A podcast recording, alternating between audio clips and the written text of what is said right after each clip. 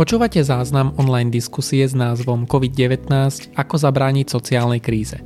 Podujatie zorganizovali občianske združenie Europolisy a Bratislavská kancelária Friedrich Ebert Stiftung v spolupráci s Euraktiv Slovensko. Vítam vás na vlastne prvom takomto webinári, ktorý bude organizovať Euraktiv. A samozrejme, situácia je taká, že mnohé z nich sa budú týkať koronakrízy, respektíve rôznych foriem následku a toho, čo sa s ňou robí. Chcel by som veľmi pekne poďakovať panelistom za ochotu zúčastniť sa na diskusii, aj keď v tejto situácii sa možno zdá, že um, ľudia majú voľno, ale voľno nemajú, majú dosť veľa práce, takže vám veľmi pekne ďakujem za účasť. Uh, chcem sa poďakovať zastúpeniu nadácie Friedrich Heiberta za podporu tejto diskusie.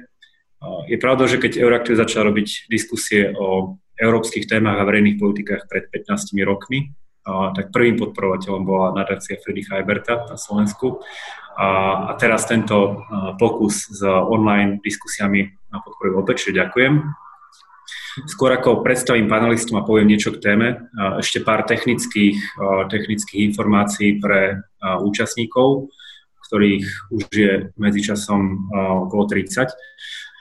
Diskusia uh, bude trvať do 11.30. Mm, v prvej časti zaznejú uh, nejaké také úvodné slova na moje otázky a potom následne v druhej časti, povedzme okolo 10.45 až 10.50, podľa toho, ako to stihneme, otvoríme diskusiu aj pre vaše otázky. Niektorí registrovaní účastníci využili možnosť položiť otázku už pri registrácii, takže tie otázky sa pokúsim nejako zahrnúť do tejto našej diskusie, ale otázky môžete klásť aj cez, aj cez Q&A, to je taká funkcionalita, ktorú máte, ktorú máte na, na Zoome, čiže môžete ich tam písať, kolegovia, kolegovia ich budú asi trošku triediť, pretože ako sa už stáva väčšinou tie otázky, ale častokrát sa tie otázky kryjú navzájom tak, takže pokúsime sa zodpovedať na všetko. A uvidíme potom podľa možností a podľa, podľa vývoja diskusie, ku koncu môžeme otvoriť aj priestor pre, pre kladenie otázok priamo, osobne, ústne, čiže ak máte mikrofón, tak môžete sa prihlásiť, opäť je tam taká, tak, taká funkcia prihlásiť sa a, a kolegovia, ktorí to technicky zabezpečujú, vám potom udelia slovo. Takže to sú, to sú technické veci. Dôležitá informácia, táto diskusia je zvukom aj obrazom streamovaná na stránke nášho partnera Euraktiv a zároveň na, na Facebooku a bude aj zaznamenávaná, takže tým, že sa na nej zúčastňujete, zároveň vyslovujete súhlas s tým, že sa vyhotoví záznam a že tento záznam live beží. A myslím, že to je k technickým veciam všetko. Čiže ja by som si dovolil predstaviť účastníkov dnešnej diskusie. Máme tu pani Moniku Uhlerovú, podpredsedničku Konfederácie odborových zväzov. Dobrý deň. Pani Miriam Letašiovú, generálnu riaditeľku sekcie podnikateľského prostredia a inovácií na Ministerstve hospodárstva Slovenskej republiky. Dobrý deň. Dobrý deň. A a pána Andreja Lása, generálneho sekretára Asociácie priemyselných zväzov, ktorý je tu tiež s nami. Takže dobrý deň. Jemný dobrý deň, prajem. Ďakujem pekne. Takže máme tu taký panel, ktorý v istom zmysle reprezentuje tri rozličné sektory alebo sféry. Máme tu zástupcu odborov, zástupcu exekutívy vlády, zástupcu priemyselných podnikov.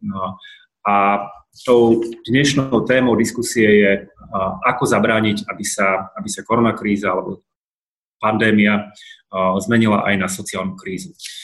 Ešte iba tak poviem na úvod, keď som spomínal, že už 15 rokov organizujeme rôzne diskusie o európskych politikách a verejných politikách na Slovensku, keď si tak premietnem späť, tak tie prvé sa týkali krízy spôsobenej neschválením ústavnej zmluvy Európskej únie. Potom nasledovala diskusia o kríze plynovej a jej následkoch na ekonomiky Európsku a Slovensku.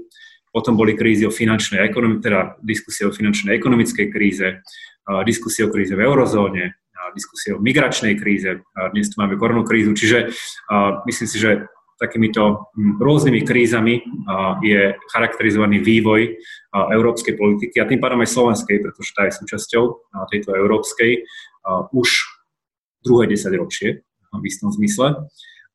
ale zároveň kríza môže byť aj príležitosťou, ako posunúť verejnú politiku vpred, ako pripraviť legislatívne prostredie alebo regulácie na, na budúce výzvy. Takže podľa mňa budeme hovoriť dnes aj o tom.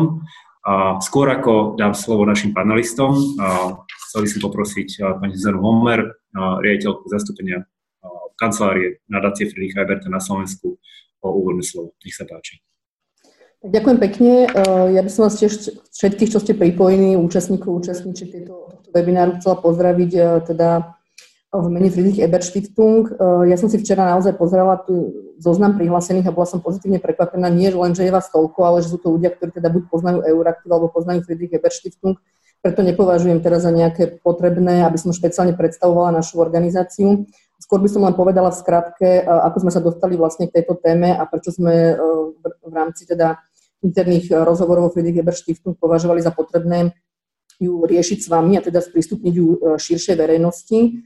Postavili sme od začiatku, či to už bola teda predchádzajúca vláda alebo táto vláda, istú funkciu alebo pravidelnosť sociálneho dialogu a teda stretávanie sa sociálnych partnerov.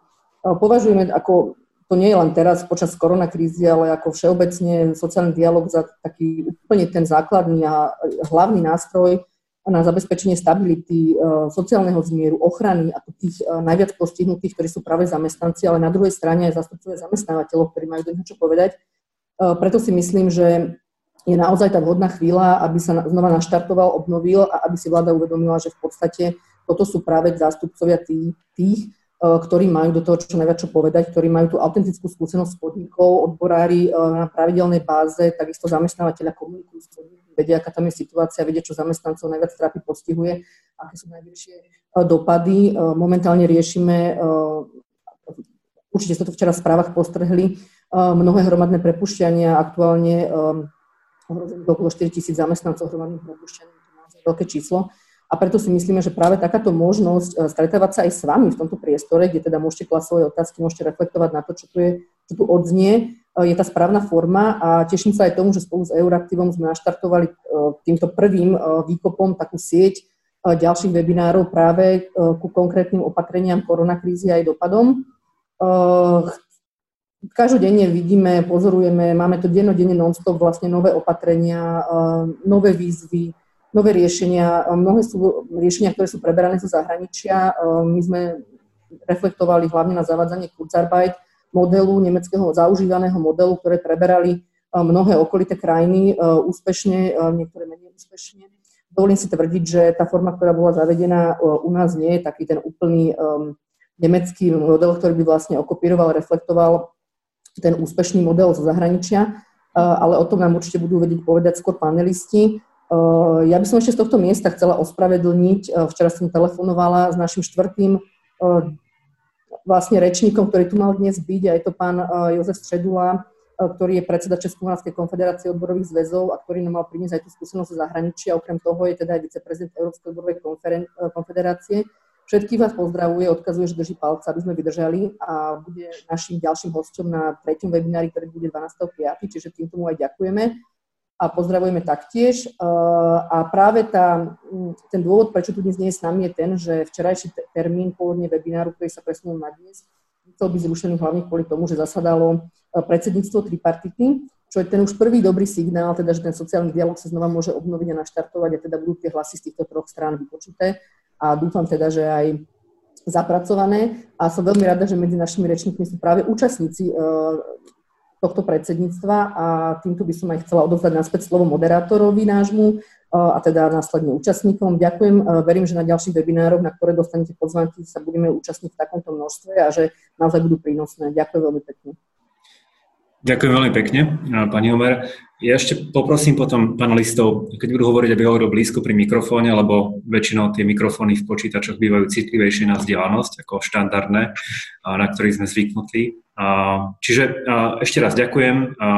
Ďakujem za možnosť robiť túto diskusiu a ďakujem našim panelistom za to, že sa zúčastňujú. A tak ako povedala pani Omer, v zásade hovoríme o, o možno nejakých troch okruhoch otázok, tým prvým je, povedzme, obsah opatrení, ktoré budú príjmané, ako zabezpečiť, aby tie opatrenia reflektovali potrebu zmierniť sociálne dopady krízy, Druhým okruhom otázok bude spôsob, akým sú príjmané, to znamená, akým spôsobom majú byť diskutované s rôznymi aktérmi politiky, so sociálnymi partnermi, a tretím okruhom otázok, možno taký výhľad dopredu, keď som hovoril, že kríza je aj príležitosťou prispôsobovať sociálny systém, daňový systém, štruktúru ekonomiky budúcim výzvam, či niečo takéto bude súčasťou alebo, alebo by mohlo byť súčasťou opatrení, ktoré, ktoré plánuje slovenská vláda.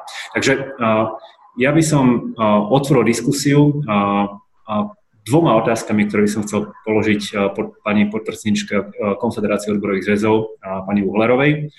Tou prvou je, um, aké opatrenia považujete vy za potrebné na to, aby sa minimalizovali sociálne dopady krízy a nemusíme hovoriť iba o zamestnancoch, štandardných pracovných pomeroch, ale aj o rastúcej skupine ľudí, ktorí pracujú v iných alebo na základe iných typov zmluv, či už je to agentúrna práca, samostatné zárobkové činné osoby a tak ďalej a tak ďalej. Čiže to sú ľudia, ktorých ktorí sa nachádzajú v trochu inej právnej situácii a možno sú ohrozenejší alebo viac ohrození touto prichádzajúcou krízou.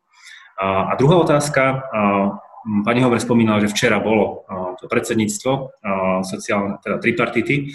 Moja otázka je, ako si vy predstavujete zapojenie sociálnych partnerov, odborov aj zamestnávateľov do tvorby opatrení alebo tej ďalšej vlny opatrení, pretože prvé už, už máme na stole. Mm-hmm. Ďakujem pekne za slovo. V prvom rade a ja poďakujem za zorganizovanie tohto webináru. Ďakujem Euraktivu a Friedrich Ebert Stiftung za pozvanie a som veľmi rada, že môžem zúčastniť e, ďalšej z množstva akcií, ktoré organizuje e, Friedrich Ebert Stiftung a kde vždy rada e, príjmem pozvanie, ak, ak môžem, už spolupracujeme vyše 20 rokov, takže cítim sa už pomaly ako na domácej pôde. A uh, hneď idem aj k otázkam. Uh, ak dovolíte, ja by som uh, odpoveď na tie otázky otočila, že začala by som um, participáciou sociálnych partnerov a potom prešla plynule k možným opatreniam, ktoré z pohľadu odborov by sme považovali za, za vhodné na riešenie súčasnej situácie. Ja považujem za nesmierne dôležité, aby boli sociálni partnery na všetkých úrovniach um, vyjednávaní, čiže od tej podnikovej až po tú vrcholovú, uh, národnú alebo centrálnu úroveň zapojení do, do diskusí, do uh, komunikácie a do uh, rozhodovania, pretože ide o krízu a o problémy, ktoré generuje, ktoré sa dotýkajú všetkých zúčastnených, či zamestnancov, aj zamestnávateľov.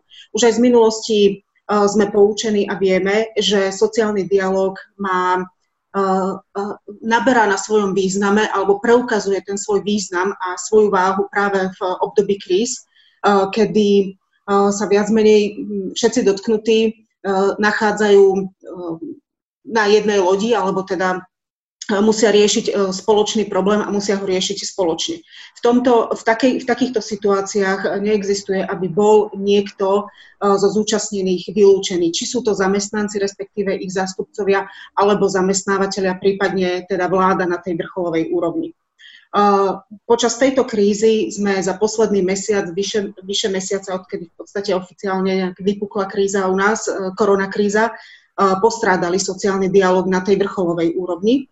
Eh, môžem povedať, že prebiehal na eh, eh, úrovni buď odvetvovej alebo podnikovej. Tam, kde pôsobia odbory, tak u zamestnávateľa, tak tam sa snažili buď spoločne vyjednávaním, komunikáciou riešiť okamžite vzniknuté problémy, hlavne na v oblasti ochrany zdravia, bezpečnosti ochrany zdravia pri práci, zabezpečovania um, um, hygienických ochranných pomôcok a podobne. Uh, plus aj um, pri vyjednávaní ohľadom trebárs, um, ohľadom dohody, dohody uh, prekážok na strane zamestnávateľa a podobne. Čiže tým chcem povedať, že tam, kde, kde odbory pôsobia, tak tam boli súčinné tá komunikácia a sociálny dialog uh, prebiehali na tej, na tej podnikovej, prípadne odvetvovej, odvetvovej úrovni. Uh, no, postrádala som a postrádam um, naozaj kvalitný a intenzívny sociálny dialog na národnej na tej vrcholovej úrovni, čiže vláda so sociálnymi partnermi nekomunikovala, respektíve nekomunikovala s nimi na platforme, ktorá je preto vytvorená a to je hospodárska sociálna rada, respektíve tripartita. Um, na, v období na prelome vlád, čiže pri odchode starej vlády a príchodu, príchode novej vlády, Uh, viem, že zástupcovia či už ministerstva hospodárstva alebo ministerstva financí komunikovali aj uh, s veľkými zamestnávateľmi, ale potom aj podľa mojich informácií a, a nejakej komunikácie so zamestnávateľmi viem, že postupne aj od tejto komunikácie uh, zišlo. Oficiálny sociálny dialog povedzme, že začal včerajškom, ako Zuzana Homer spomínala, bolo zvolané mimoriadne predsedníctvo hospodárskej sociálnej rady kde sme sa okrem iného dohodli na e, zvolaní e, plenárneho zasadnutia tripartity e, s programom, ktorý bude orientovaný na sociálne-ekonomické opatrenia počas krízy, na naštartovanie ekonomiky po, po koronakríze, čiže príjmanie alebo teda navrhovanie opatrení, ako znovu naštartovať ekonomiku Ďalšou témou bude aj e, minimálna mzda a čo s minimálnou mzdou pre rok 2021 e, a takisto aj zriadenie hospodárskeho alebo teda ekonomického sociálneho krízového štábu pri, pri tripartite. Hmm. Myslím si, že toto sa malo diať už pred niekoľkými týždňami. Bolo už prijatých množstvo opatrení, respektíve niekoľko balíč, balíčkov pomoci, prvá pomoc, druhá pomoc, tretia pomoc a mnohým možno nezrovnalostiam, um, mož, možnej kritike aj zo strany zamestnávateľov, aj zamestnancov sme mohli predísť, keby sociálny dialog bol naštartovaný hneď. Uh, a keby sme tieto jednotlivé opatrenia preberali práve na tej platforme, uh, kde sú zástupcovia tých, ktorých sa práve kríza najviac dotýka. To sú zamestnávateľia, uh, zamestnanci, pracujúci, ale aj potom ďalšie ohrozené sociálne skupiny. Takže uvidíme, čo prinesú najbližšie dni eh, a vôbec aká bude intenzita a kvalita sociálneho dialógu v najbližších dňoch. To teraz môžeme len, eh, len, len predvídať eh, alebo odhadovať, pretože tá skúsenosť je zatiaľ minimálna aj s, s touto súčasnou vládou.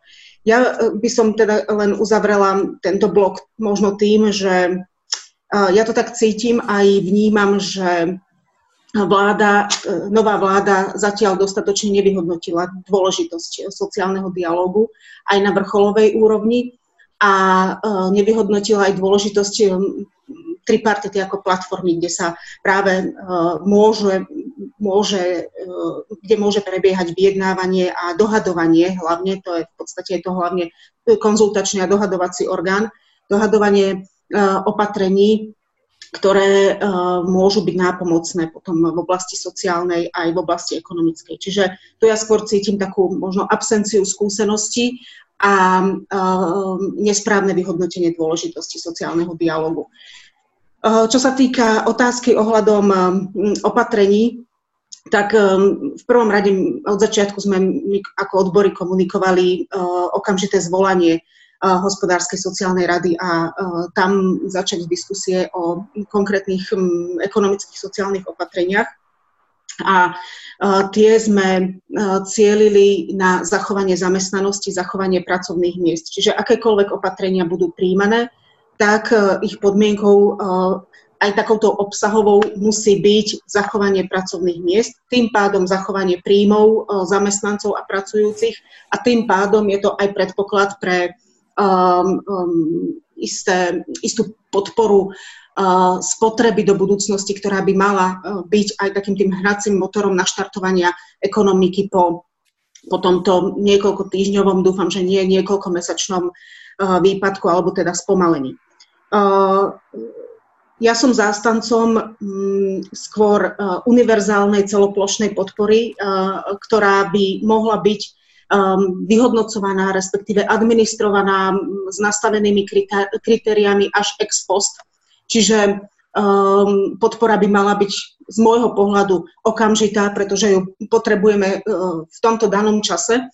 A tak ako uh, niektoré opatrenia, treba z balíčku prvej pomoci boli nastavené, tak oni síce cielili na pracujúcich, hlavne malých stredných podnikov, a živnostníkov, ktorých e, považujem ako mm, najviac zraniteľnú skupinu, čo sa týka toho zamestnaneckého prostredia.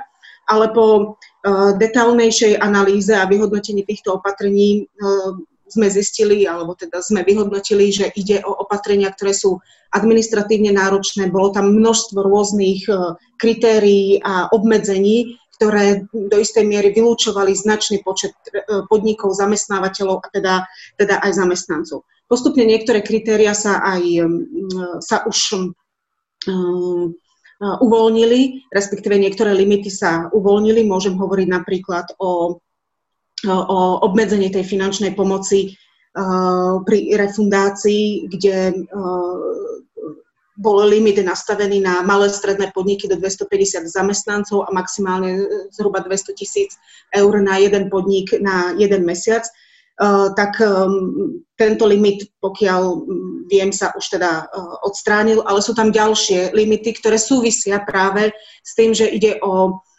štát, o štátnu schému pomoci alebo teda schému štátnej pomoci a o zdroje z európskych fondov. A toto je jeden z tých problémov, e, ktoré e, generujú práve tie e, limity, že nemáme vytvorené vlastné zdroje, vlastné záchranné vankúše, záchranné siete, z ktorých by sme mohli okamžite čerpať prostriedky práve pri takýchto krízových situáciách. A potom čerpanie z eurofondov navodzuje množstvo rôznych e, kritérií a, a, a limitov, ktoré zvyšujú administratívnu náročnosť a zároveň obmedzujú prístup rôznym skupinám zamestnancov alebo zamestnávateľov k tejto, k tejto pomoci.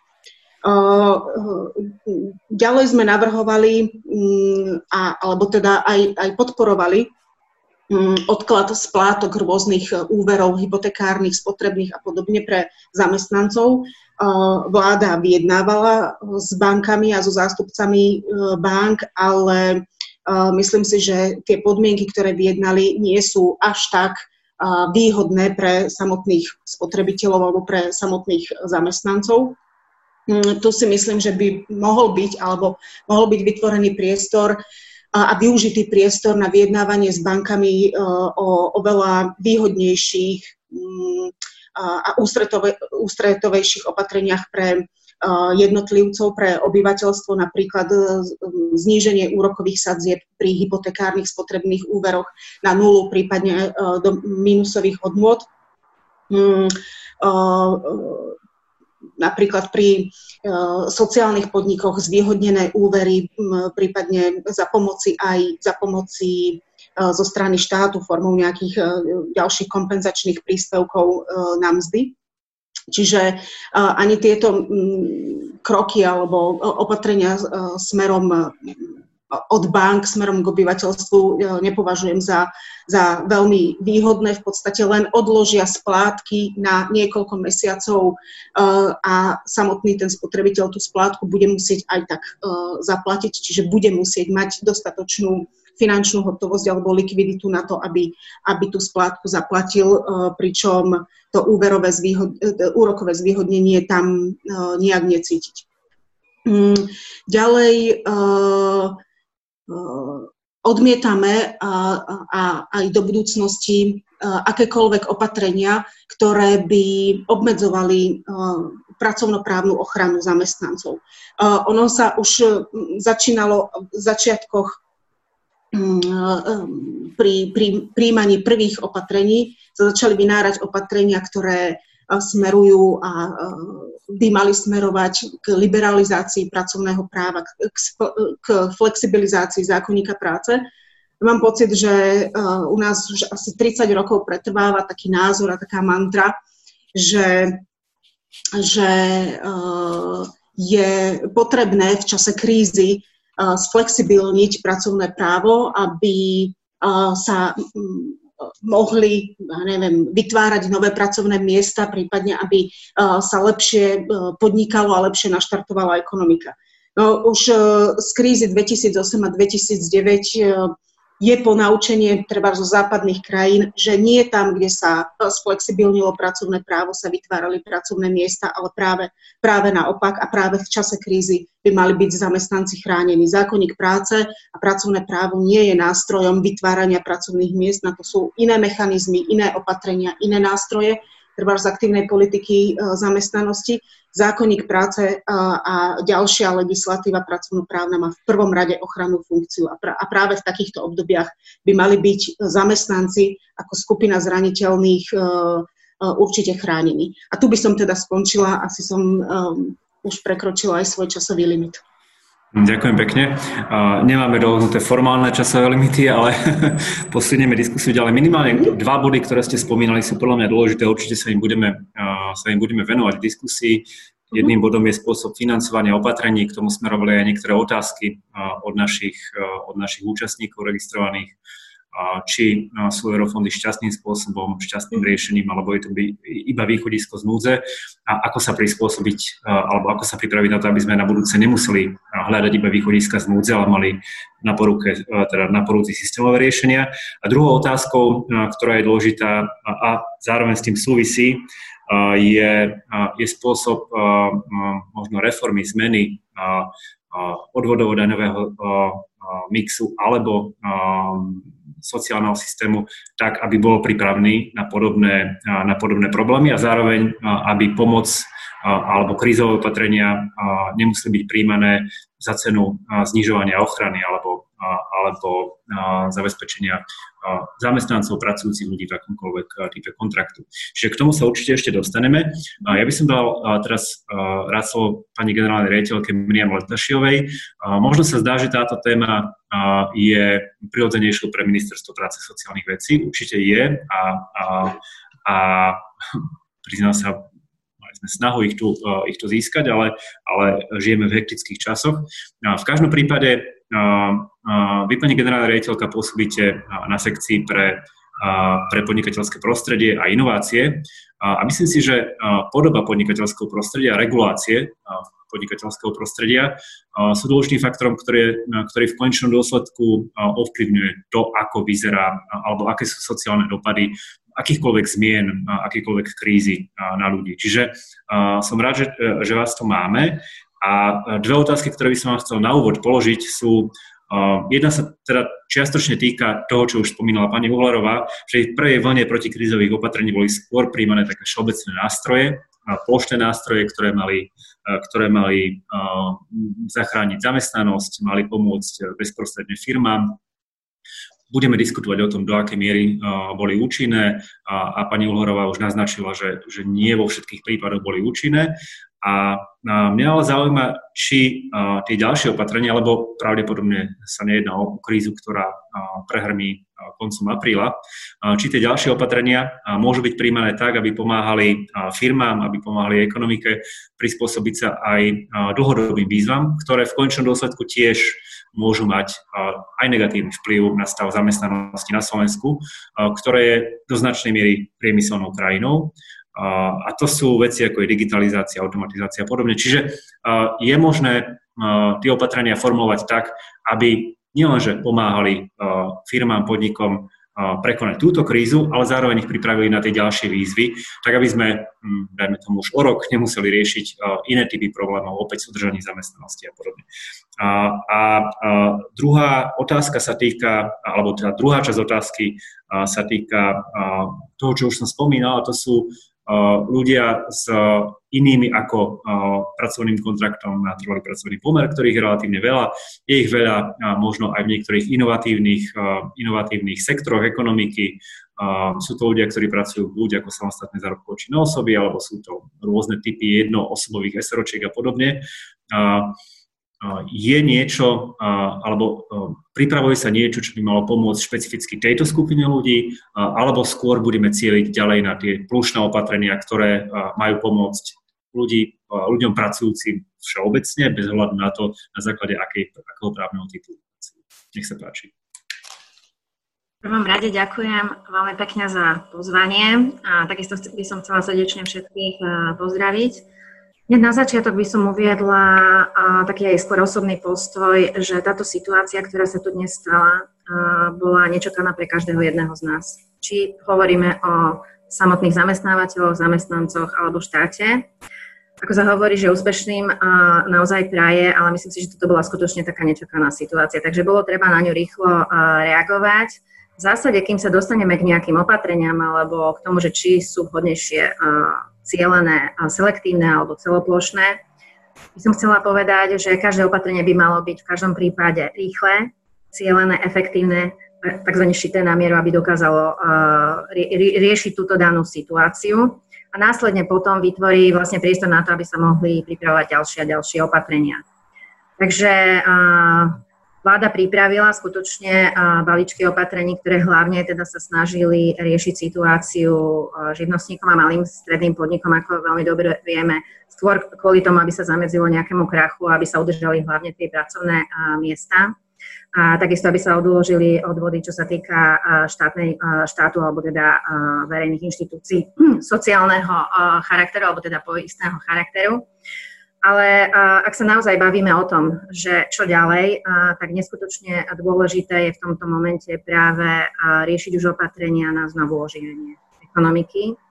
A ako ste veľmi správne poznamenal, skutočne toto sú už veci, ktoré sa týkajú, aby sme tým, že vychádzame z toho východiskového stavu, že sme malá a otvorená ekonomika závislá od exportu, že musíme si udržať konkurencieschopnosť, že musíme to dokázať reagovať nielen na tom vnútornom trhu, ale zahraničnom trhu, Dá sa povedať, že tie inovácie dokážu firmy nielen, aby prežili, ale aby boli aj konkurencieschopné, lebo získavajú tým konkurenčnú výhodu. Čiže my musíme nastavovať opatrenia jednak v súlade s niekde bežiacou ešte zadu krízou, ktorú možno sme teraz trošku podcenili a v podstate aj environmentálnou, čiže nadväznosti na Green Deal, Circular Economy, priemysel 4.0, big data a mnoho, mnoho proste týchto ďalších opatrení, ktoré musíme reflektovať. Ja by som v zásade chcela povedať, že ono tie opatrenia boli schválené už v rámci desiatok opatrení, či už z e, akčného plánu inteligentného priemyslu, akčného plánu stratégie hospodárskej politiky, akčného plánu e, stratégie digitálnej transformácie. Ale jednoznačne dnes vieme, že čo sa stala táto situácia nás nutí k tomu, aby sme niektoré nielen odpočtovali, ale prehodnotili. To znamená, že bude nevyhnutné reagovať na túto situáciu aj smerom do budúcna a sú veci, ktoré sa samozrejme dostanú do programového vyhlásenia, sú tie, ktoré sa budú ďalej v týchto strategických plánoch alebo teda akčných plánoch riešiť, či už vo vzťahu k potrebe, aby sme podporili digitalizáciu, transformácie firiem, podnikov, aby sme zaviedli digitalizované vlastne technologické procesy, to znamená, tam hovoríme o automatizácii, robotizácii, o nových obchodných modeloch, ktoré musia vlastne tieto firmy riešiť a toto sú všetko veci, či sa bavíme o 5G sieti, o nejakom spôsobe superpočítačov, internetu veci. Toto, toto sú nástroje, ktoré skutočne potrebujeme aj smerom do budúcna dobre nastaviť. Jedna vec sa tu však ako ocitla, ktorú si zrejme uvedomujeme, a to je tá slabina štruktúry hrubého domáceho produktu a tam, kde sa už teda musíme skutočne baviť aj o tom, že treba diverzifikovať zásadným spôsobom slovenský priemysel, aby teda vlastne sa znížila tá závislosť na automobilovom priemysle, čo si myslím, že vychádza aj do budúcna smerom k tomu, že Slovenská republika by sa mala sústrediť v ďalšom období minimálne na prioritizáciu troch, štyroch, štyroch, piatich oblastí, aby sme teda znížili tú závislosť práve na tom jednom, ale súčasne, aby sme dokázali vyšpičkovať jednu z nich na svetovú úroveň. A to už aj z toho dôvodu, ako som spomínala, že sme mala otvorená ekonomika závislá od tohto exportu. Čo sa týkalo tej druhej vlastne časti vašej otázky, tie neštandardné pracovné formy, či už sa bavíme o agentúrnych zamestnancoch alebo, alebo o jednoeserečkových spoločnostiach, dohodároch, alebo dokonca aj o projektových tímoch, ktoré boli vytvorené na určitú dobu, Áno, jednoznačne. Tu pomoc proste potrebuje každý. Otázka je, že či sú tu nejaké špecifiká, ktoré sa vymykajú tomu spôsobu, ktoré boli v podstate aj pre tie SZČ alebo čiastočne malé a stredné podniky.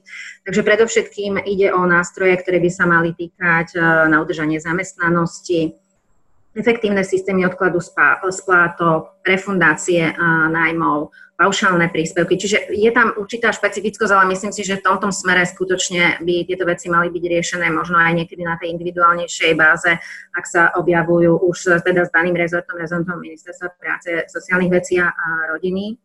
Len ja by som tu trošku si dovolila poznamenať ešte jeden fakt, ktorý tu vzniká, a to je, že v dnešnej situácii sa určitým spôsobom prejavil aj nedostatok finančnej gramotnosti niektorých SZČ, či už si to zoberieme, že či to bolo vedome, alebo to bolo nevedomé, vo vzťahu k plateniu odvodov na poistnom, tak môžeme povedať, že aj toto je určitým spôsobom pre nás nejaké zrkadlo. A poviem aj prečo. Myslím si, že bez ohľadu na to, či sa budeme baviť o, o koronakríze alebo, alebo o období, ktoré je mimo krízy, to, čo je tu často podceňované, je práve tá edukácia, forma nejakej podpory, vzdelávania. A ono sa to ukázalo aj teraz práve v, v tomto čase, že môžeme mať aj priame formy, ale aj tie nepriame formy podpory. A to, čo tu chýba, je možno práve pomoc týmto skupinám v oblasti nejakého poradenstva, krízového, manažerského, finančného.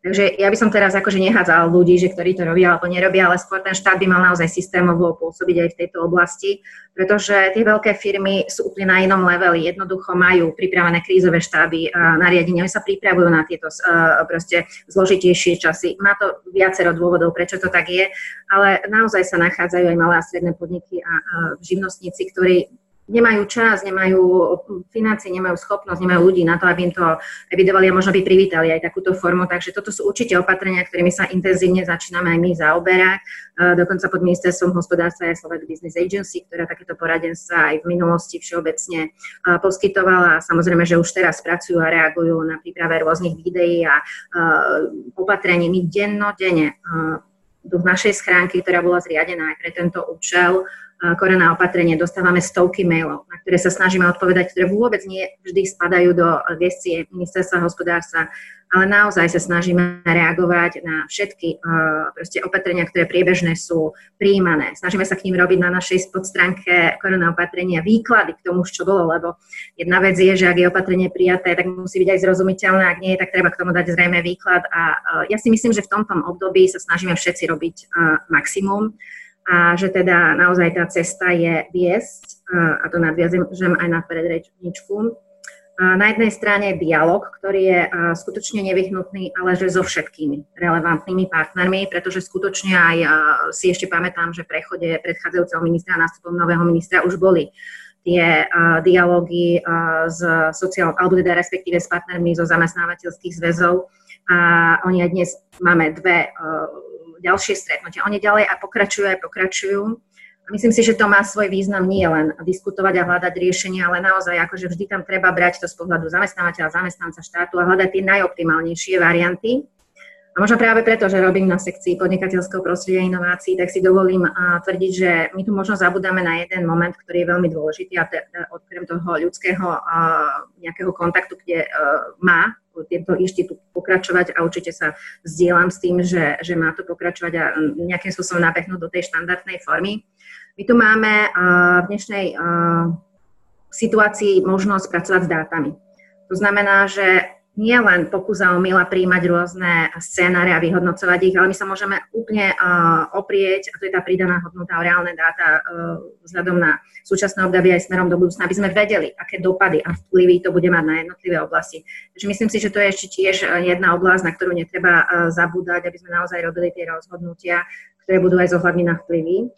A e, čo sa týka teda toho dialogu, ja sa prikláňam k tomu, že e, je zrejme neštandardná situácia, e, je mnoho vecí, nikto nemáme papuče tzv. toho druhého, aby sme vedeli, že, že či robí málo, menej, či je tam ešte ten potenciál, ale rozhodne si myslím, že maximálne všetci robíme zo svojich stoličiek, čo sa dá, ale netreba podceňovať tento dialog, treba sa vrátiť späť k tým inštitútom, ktoré fungujú, poviem len za nás z dielne ministerstva hospodárstva, či to boli antibyrokratické balíčky, či to bol akčný plán stratégie hospodárskej politiky alebo akčný plán inteligentného priemyslu, pre nás bolo prirodzené, bez ohľadu, či by, či by sme to tam mali dať na tripartitu alebo nie, tak sme to jednoducho dávali, pretože aj pre nás je dôležité vedieť tú spätnú väzbu a dokonca sa tam veľa vecí vyriešia. Myslím si, že sa e, skutočne nachádzame v trhovej ekonomike, kde to nie je prirodzené len pre Slovensko, ale aj okolité štáty, aby tento dialog fungoval a mal by fungovať naozaj so všetkými relevantnými partnermi. Ďakujem veľmi pekne. Ďakujem pekne, pani generálna riaditeľka. Pomaly pribúdajú aj otázky, a ich potom budem čítať, ale ešte predtým, ako sa dostaneme k otázkam od registrovaných účastníkov, máme tu, máme tu pána Andreja Lasa, generálneho sekretára Asociácie priemyselných zväzov. Vy pôsobíte profesne, pokiaľ viem, v jednom z tých tzv. tradičných v jednom z tých tradičných sektorov a, a, viac sa zaoberáte, alebo podrobne ste sa zaoberali otázkami, ktoré súvisia s automobilovým priemyslom na Slovensku, ktorý je veľmi dôležitý pre slovenskú ekonomiku. Pani generálna riaditeľka spomínala aj tú možnosť diverzifikácie alebo potrebu diverzifikácie slovenského priemyslu, a možno preto, aby nebol taký, taký citlivý na rôzne typy výkyvov. My sme si to hovorili už v kríze, v tej predchádzajúcej hospodárskej kríze. Slovenská ekonomika je závislá od vývozu v zásade dvoch typov komodít, auta, elektronika. To sú veci, ktoré sú veľmi ľahko postihnuté krízou a v tom prípade slovenská ekonomika veľmi silno trpí a, a hovorilo sa o tom, že je potrebné diverzifikovať investície a tak ďalej. A, moja otázka pre vás je, a, a, do akej miery alebo aké konkrétne a, podľa vás a, by mohli byť a, a, alebo ako konkrétne by mohli opatrenia príjmané v koronakríze pomôcť nejakej diverzifikácii alebo prispôsobeniu slovenskej ekonomiky na výzvy, ktorým bude čeliť. Mm, vec, o ktorej sa diskutuje, je napríklad naviazanie pomoci na splňanie nejakých typov podmienok. Opäť nie je to nič nové. V 2008 roku, keď Spojené štáty pomáhali automobilkám, tak ich zaviazali, že zvýšia výrobu elektromobilov a iba vtedy mohli získať tú pomoc. Čiže či takéto typy, alebo, alebo skôr iné typy incentív, záväzkov, podmienok, ktoré by pomohli slovenskej ekonomike pripraviť sa na budúce výzvy a možno aj budúce krízy. A potom tá druhá vec, alebo druhá otázka opäť súvisí s tým, čo spomínala pani generálna riaditeľka, a to je sociálna politika, politika zamestnanosti. Ako, buďme úprimní, inštitút samostatne zárobkovo činnej osoby alebo jednoosobové SROčky boli využívané, a to už je jedno, ktorou stranou, aj na to, aby sa obchádzali niektoré, a, a niektoré a, ustanovenia pra, zákonníka práce.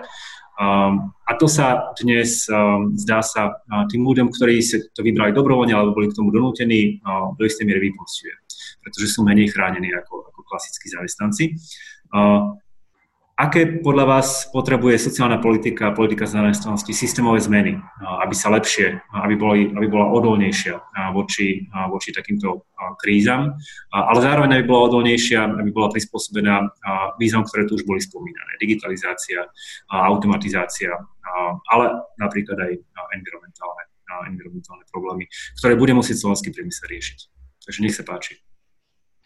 Ďakujem veľmi pekne za pozvanie do diskusie aj za položenú otázku. Ona, e, ak som ju správne počúval, je tak komplexná, že rovnako komplexne sa na ňu pokúsim odpovedať. Pre upresnenie Asociácia priemyselných zväzov zastupuje 74% spracovateľského priemyslu Slovenskej republiky, takže nie len automobilový priemysel, ale takisto elektrotechnický, strojársky, banický, hutnický, stavebný, alebo teda určitú časť živnostenských e, podnikateľov.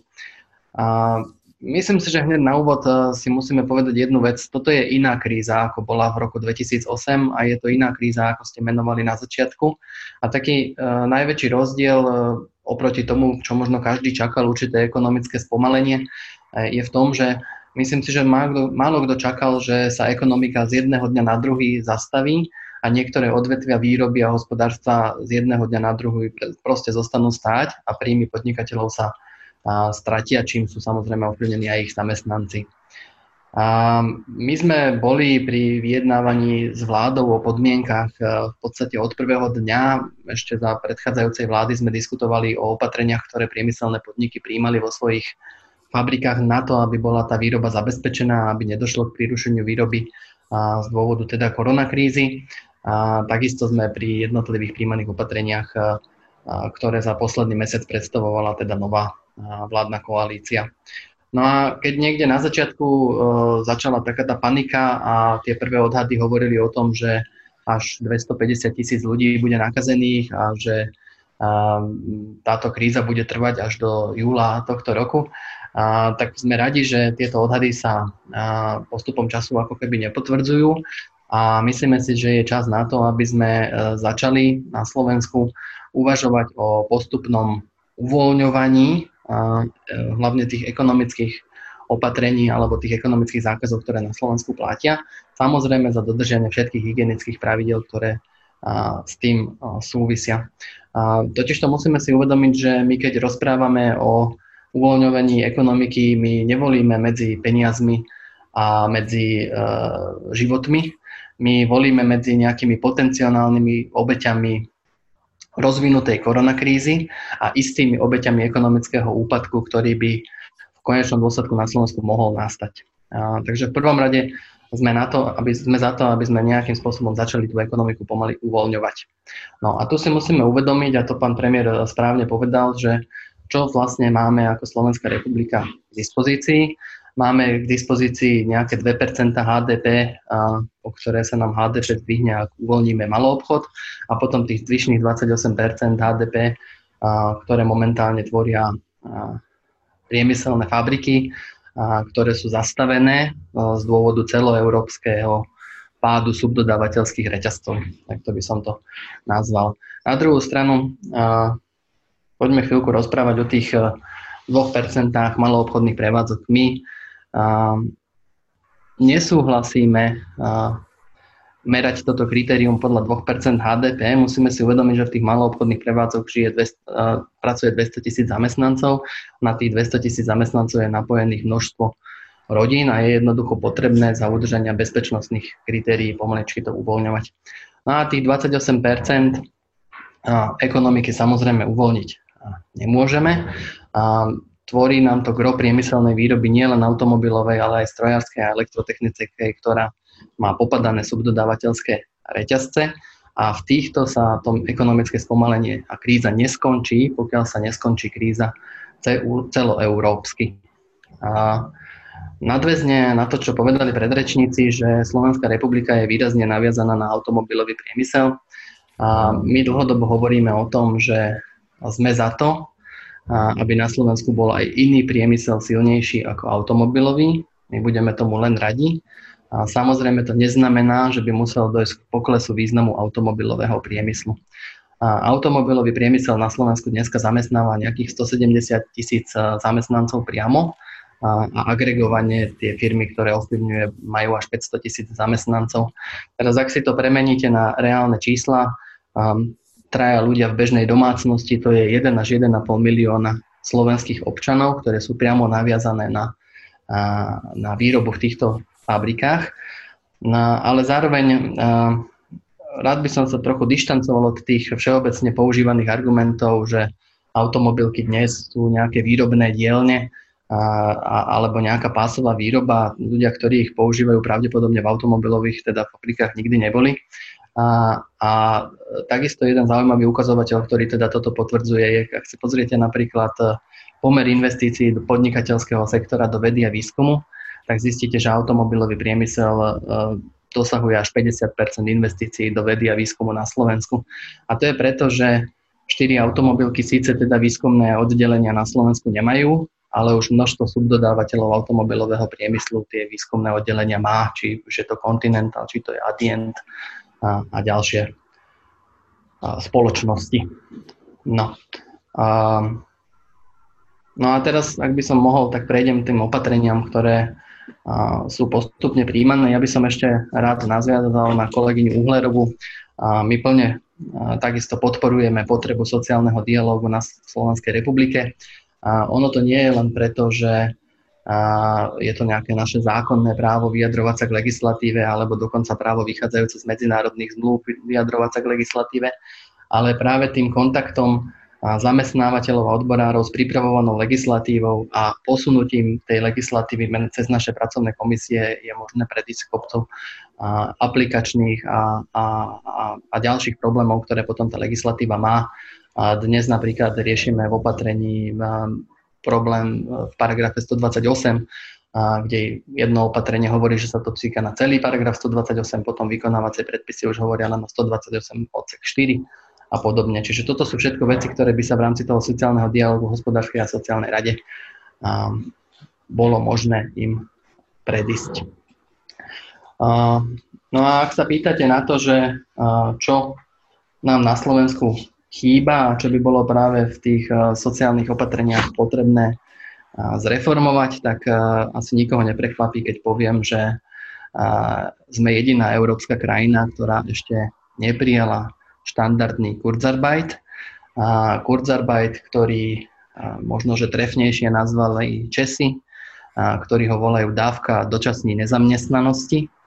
Čiže je to nejaké opatrenie, aktívne opatrenie štátu na trhu práce, ktoré vyjadruje finančný vzťah medzi štátom a zamestnancom, konkrétnym zamestnancom, ktorý na dočasnú dobu dostáva dávku od štátu. A dávku, ktorá vychádza tak, ako je normálne dávka v nezamestnanosti, dávku, ktorá vychádza z jeho mzdy a dosahuje určitý percentil jeho mzdy od, v Európe je to od 70 po 100% jeho čistej alebo hrubej mzdy. Tie modely sa ríšia, ale každopádne vždy sa jedná o finančnú dávku konkrétne medzi štátom a zamestnancom. A tie krajiny, ktoré sú na to pripravené, vyplácajú túto dávku priamo z úradov práce, to je napríklad Nemecko. Tie krajiny, ktoré na to pripravené neboli, ale potrebovali nejaký kurz arbeit urychlene, prijať, využívajú na vyplacenie tejto dávky zamestnávateľov, ktorí však slúžia ako obyčajní poštári, preberú peniaze pre zamestnanca a keďže vo svojich platobných systémoch majú nastavené účty zamestnancov, preposielajú tieto peniaze ďalej teda zamestnancovi. A prečo hovoríme o tom, že kurzarbeit na Slovensku nie je štandardným opatrením, tak ako to býva v európskych krajinách, je práve preto, že opatrenia, ktoré boli prijaté súčasnou vládou, stále hovoria o refundácii časti nákladov na mzdy pre zamestnávateľov.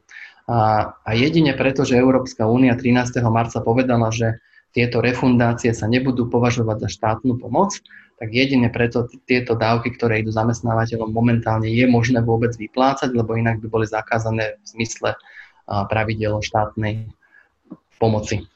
No. A keď sa na to pozrieme týmto spôsobom, že sa povie, že teda tomu zamestnávateľovi ideme refundovať časť mzdy zamestnanca, tak potom veľmi ľahko sa nám tam dostane, tak ako sa to nám aj na Slovensku dostalo, nejaký určitý limit, kde sa proste povie, že viac ako na Slovensku je to 880 eur, vám proste nedáme. 880 eur je 80% priemernej mzdy v národnom hospodárstve čiže správne aj ministerstvo hospodárstva poukázalo, že ideme tým režimom 60-20-20 približne, kde 60% dáva štát, 20% sa vzdá zamestnanec a 20% pripráca a teda zamestnávateľ. No až na to, že priemernú mzdu v priemysle máme nejakých 1200 eur, teraz priemerná mzda bežného zamestnanca, ktorý pracuje na smenny, v smenných prevádzkach, čiže má nejaké príplatky za za sobotu, nedelu, víkend, sviatok a tak ďalej sa pohybuje niekde okolo 1500 eur. A, a potom je kopec priemyselných výrob, ktoré majú teda vyššiu a, priemernú mzdu, idúcu až a, niekde k 2000 eur. No a keď zoberieme tieto a, bežné mzdy v slovenskom priemysle a porovnáme im s tou výškou príspevkov 880 eur, s tým, že odvody a, a dane neboli odpustené, tak sa dostávame k výške pomoci niekde medzi 35 až 56 čo v porovnaní s európskymi krajinami, ktoré dávajú 70 až 100 nie je úplne dostačujúce. A tu si musíme uvedomiť jeden ďalší aspekt, a, a ktorý by mal možno, že veľký vplyv na tú diverzifikáciu priemyslu v budúcnosti v úvodzovkách, teraz poviem. A my si musíme uvedomiť, že na Slovensku máme dve tretiny zahraničných investorov. A teraz ani zamestnanci, ani zamestnávateľia, ani zahraniční investori e, si koronavírus nevymysleli a ani ho neprivolali, ani ho nejakým spôsobom nepodporovali, ani nechceli. A, a keď e, to dostaneme do situácie, že dnes všetky európske krajiny v snahe vyriešiť koronakrízu pomáhajú zamestnancom daných podnikov, s výnimkou Slovenskej republiky, ktoré pomôže a my vítame, že teda boli prijaté určité opatrenia a ten krok je určite krok správnym smerom, iba by mohol byť ambicioznejší. A my sa bojíme o to, čo bude v budúcnosti, a pri pridelovaní nových zákazov, nových modelov alebo teda umiestňovaní nových výrob na Slovensku od tých 2 až 5 rokov. No a možno, že úplne na záver, e, ak dovolíte, ja by som skončil takým malým výpočtom. My sme sa na to tak aj pozerali, že prečo, prečo to teda tí Nemci sú takí ochotní preplácať nejaké mzdy zamestnancov a a, a, a tí Nemci, ktorí tak e, všetky výdavky počítajú a viac menej je to pomerne taký lakomý národ a my Slováci to teda nevieme robiť, lebo my na to nemáme, ale tie modely, ktoré sme v konečnom dôsledku prepočítali a, a ja vám poviem len výsledné čísla a viem sprístupniť aj tie výpočty.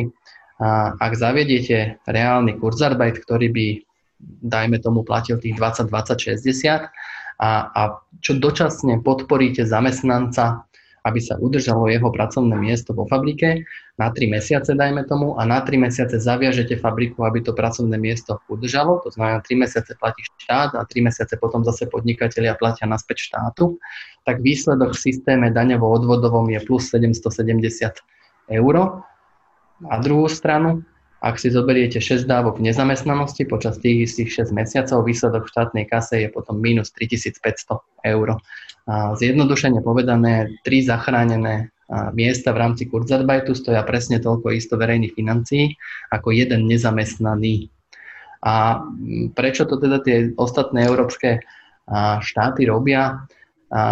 Možno jeden príklad z Nemecka, ako je, aký je ten príklad, vlastne ako keby postoj nemeckého štátu k podnikateľom a k zamestnancom ktorý si pravdepodobne uvedomuje, že vlastne celé príjmy štátu sú naviazané na to, koľko má podnikov a koľko tí podnikatelia zamestnávajú zamestnancov, pretože každý zamestnanec platí dane a odvody, každý podnikateľ platí dane a odvody a tieto dane a odvody sú vlastne jediným alebo teda hlavným príjmom štátu. Takže nemecký štát v rámci koronakrízy spraví čo? V prvom rade každý podnik musí využiť všetky možnosti zákonníka práce, čiže flexikonta, dovolenky a tak ďalej. Ak to nepomôže, tak uh, nastupuje Kurzarbeit. Ak by to nepomohlo, nastupuje štátna pomoc. A dokonca Nemci momentálne zriadili fond, ktorý akciovo má vstupovať do akcií nemeckých podnikov, aby nedošlo k vykupovaniu týchto podnikateľov zahraničnými investormi.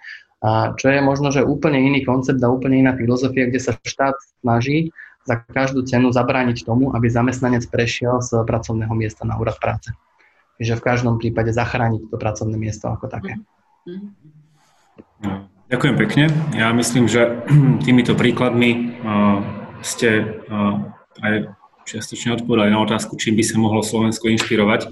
Um, Máte nejaké reakcie alebo chcete nejakým spôsobom reagovať na to, čo hovorili iní rečníci, teda najmä pani Uhlerová Letašiová, keďže vy ste hovorili predtým. Chceli by ste nejako krátko reagovať alebo prejdeme k otázkam, ktoré máme?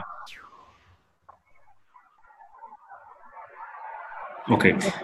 Áno, nech sa páči. Ja by som sa len e, trochu dotkla otázky, e, ktorá bola položená kolegovi Lásovi asi aký model sociálnej politiky alebo ako by sa mala sociálna politika uberať. Ja som veľmi rada, že on sa dotkol konkrétnym príkladom, že ako keby konkrétnym nástrojom alebo opatrením, čo je Kurzarbeit, čo považujem aj ja za nesmierne dôležité v takýchto situáciách a časoch aktivovať. Ale skúsim skôr taký všeobecný náhľad na sociálnu politiku na Slovensku a kam by mala smerovať možno, že aj my všetci poučení zo súčasnej situácie. Keby som mala definovať sociálnu politiku na Slovensku, za tých 30 rokov sa asi u nás etabloval um, uh, výkonový model, konzervatívny model, ktorý je založený práve na princípe zásluhovosti a na, uh, s, s nižšou mierou solidarity. A práve potom z takéhoto modelu nám vypadávajú skupiny, ktoré nie sú nejakým spôsobom zachytené do systému sociálneho zabezpečenia a potom následne do, do ochrany uh, sociálnym zabezpečením.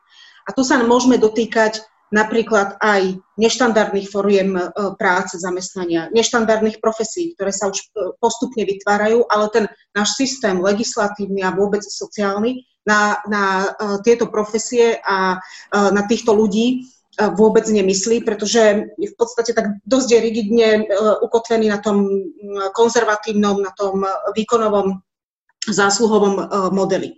Preto si myslím, že aj sociálna politika, teda celkovo ten model, by sa mal uberať skôr smerom k takému tomu univerzálnejšiemu charakteru, s oveľa väčšou mierou redistribúcie zo sociálneho systému, čo predpokladá aj vyššiu mieru daňového a odvodového zaťaženia. Ja viem, že teraz to, čo poviem, nie je veľmi lúbivé a populárne, ale budeme sa musieť tým zaoberať a myslím, že aj od vás, Radovan, padla otázka, ohľadom daňového zaťaženia, daňového mixu a podobne. A toto je presne otázka, a to sú prepojené nádoby. Sociálna politika, sociálny model, daňové odvodové zaťaženie. Čiže absolútne budeme musieť prehodnotiť aj mieru daňového zaťaženia práce, kapitálu, zaradiť dane, ktoré sú na Slovensku marginalizované alebo neexistujúce, oveľa viacej zdaňovať, zdaňovať majetok, uvažovať o digitálnych daniach, o environmentálnych daniach a podobne. Čiže preniesť mieru daňového zaťaženia na kapitál, prípadne na zdaňovanie, ktoré teda ešte u nás nie je veľmi, nie je veľmi etablované. A takisto aj prehodnotiť vôbec systém sociálneho zabezpečenia. Kurzarbeit predpokladá mať naplnený alebo priebežne naplňať istý fond zamestnanosti, ktorý teda existuje aj na Slovensku, je, je aj v Nemecku. Ten sa naplňa trochu vyšším odvodovým zaťažením ako na Slovensku, ale v čase krízy je aktivovaný a práve z tohto fondu potom plinie, plinie pomoc v rámci Kurzarbeit. Preto, preto bude musieť už aj súčasná vláda a už aj, aj teraz e, je to 5 minút po 12. myslieť na vytváranie, už som to aj hovorila, vytváranie rôznych záchranných e, systémov, um, viac um, ochranných mechanizmov, ktoré budú aktivované potom práve v čase krízy. Čiže takto by sme sa mali pripraviť aj na ďalšie obdobia. Nečakali sme, že, že príde uh, kríza spojená s pandémiou, ale mohli sme predpokladať, že príde isté ochladzovanie ekonomiky a takisto už uh, dlhodobo upozorňujeme na možnú sociálnu krízu spojenú práve e, s digitálnou transformáciou, s digitalizáciou, s environmentálnou krízou. Čiže um, niektorá z týchto kríz bola očakávaná a mohli sme sa na ňu pripraviť. Ďakujem pekne. Uh, Teraz prejdeme k otázkam, ktoré boli položené jednak pri registrácii a zároveň sú priebežne sa objavujú v našich Q&A. A ja ich skúsim nejak zhrnúť dokopy a na niektoré z nich už ste čiastočne reagovali, aspoň niektorí z vás. Nebudem ich, dám ich teraz, hm, položím asi 4 otázky, nebudem ich smerovať na nikoho konkrétneho z vás, ale môžete sa potom vyjadriť postupne ku ktorejkoľvek z nich alebo ktorékoľvek, ktoré považujete za dôležité. Prvá otázka, a na tu sa teda pýtali registrovaní účastníci a, a sú aj v Q&A a takéto otázky. A sa týka toho spomínaného financovania, už sme hovorili, že na Slovensku je to financované, alebo, alebo je plán financovať a, takéto opatrenia z eurofondov, či už sa bavíme špecificky o kurzarbajte alebo o inej forme pomoci, nie je to úplne šťastné, nie je to úplne flexibilné, nesie to so sebou určitú mieru byrokratickej záťaže. Napriek tomu, že takéto čerpanie eurofondov má byť jednoduchšie, ale stále je to o niečo, o niečo náročnejšie. Otázka teda, alebo otázky, viaceré otázky sa pýtajú a pani Uhlerová to už naznačila, aké zmeny by malo v tomto zmysle zaviesť Slovensko. Môžeme sa baviť o tom, či a akým spôsobom meniť daňovo odvodový mix a môžeme sa baviť o tom, či potrebujeme nejaké, nejaké formy krízových fondov alebo niečoho, v čom budú peniaze pripravené na riešenie podobných situácií. Čiže to je prvá otázka. A druhá otázka sa týka niečo, čo sme, o čom sme už opäť hovorili, a to je účasť teraz špecifických odborov na, na diskusiách a príprave opatrení. V médiách občas zaznieva, že v podstate na čo vôbec odbory prizývať, keď konečnom dôsledku aj tak nemávajú nejaké konštruktívne pripomienky. Naopak, máme tu otázku, či v takejto situácii by nebolo možné uvažovať o rozšírení kompetencií odborov, napríklad posilnením inštitútu schváľovania, čiže reakcia na to, ako to vnímate. A tretia otázka sa týka, sa týka spôsobu, akým Slovensko pristupuje, pristupuje ku riešeniu súčasnej situácie. Slovensko zvolilo, teda zvolilo vo väčšej miere ako keby priamu pomoc firmám, či je to preplácaný miest, napriek tomu, že to nemá byť pomoc firmám priamo, ale pomoc zamestnancom a zároveň hm, pomáha alebo plánuje iné formy pomoci firmám a, a zatiaľ čo iné krajiny preferujú nepriamu pomoc, odpúšťanie odvodov, daní a, a tak ďalej. Čiže otázka je, že prečo práve táto cesta, prečo priame peniaze namiesto odpúšťania, nie odkladu, ale odpúšťania odvodov a daní a, a čo z toho považujete za, za efektívne alebo za efektívne v akej situácii. No a potom posledná otázka sa týka takých tých dlhodobejších víziev. Je zrejme, že táto situácia a, a konec koncov tento seminár je toho dôkazom, zvyšuje, zvyšuje dôležitosť rôznych online technológií, teda rôznych digitálnych technológií, vrátane online technológií, ktoré sa budú presadzovať minimálne v období takýchto opatrení v slovenskom, teda v sektore služieb, v priemyselných sektoroch a tak ďalej. Možno sa budú hľadať spôsoby, akým, alebo firmy budú hľadať spôsoby, ako, ako inovovať svoje biznis modely ja sa vrátim k tomu, čo už som spomínal. E, myslíte si, že e, je potrebné e, v nejakých formách záchranných opatrení pre firmy podmienovať túto pomoc čímkoľvek. Tým, že firmy budú znižovať, ja neviem, svoje environmentálne záťaže, alebo že budú zavádzať vo vyššej miere digitálne technológie. Čiže akákoľvek forma podmienovania pomoci niečím, čo má firmu, čo má firmy živnostníkov, mikrofirmy a tak ďalej, pripraviť na dlhodobejšie výzvy. Čiže štyri otázky, pôjdem odzadu, príprava na dlhodobejšie výzvy a teda podmienovanie pomoci. A druhá otázka, prečo preplácanie miest a nie odpúšťanie odvodov a daní. A tretia otázka, účasť odborov posilnenie alebo naopak nie sú dôležité. A, a, tá prvá otázka sa týkala financovania možno už nie týchto opatrení, ale budúcich opatrení, ktoré Slovensko v krízach, pretože jedna vec je istá, krízy prídu, nevieme aké, ale krízy prídu.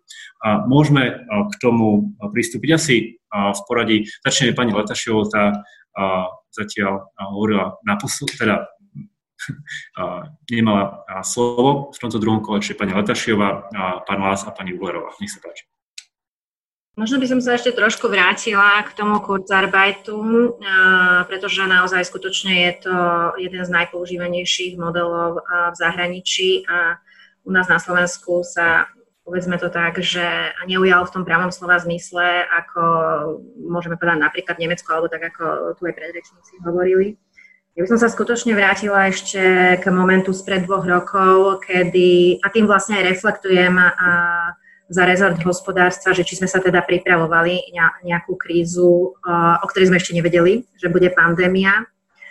A v tomto období zasadali na ministerstve hospodárstva naozaj na úrovni AE, pána štátneho ešte vtedajšieho tajomníka za účasti zväzov a, a priemyslu pravidelné rokovania, kedy sme jednak im prednášali rôzne formy opatrení, získavali sme a formulovali sme a už vtedy z nich vlastne bol námet toho klasického Kurzarbeitu, ktorý funguje napríklad teda v Nemecku predostretý Ministerstvo práce, sociálnych vecí a rodiny. To znamená, že aby bol teda prijatý v tej, tej forme oveľa účinnejšej a efektívnejšej Takže možno to by bolo skôr na reakciu, alebo malo by to svoj význam, ak by tu teda ministerstvo bolo. Tým chcem povedať uh, odpoveď, uh, možno aj teraz trošku zhrnúť, že už vtedy ministerstvo hospodárstva v rámci akčného plánu stratégie hospodárskej politiky vyformulovalo 10 protikrízových uh, opatrení.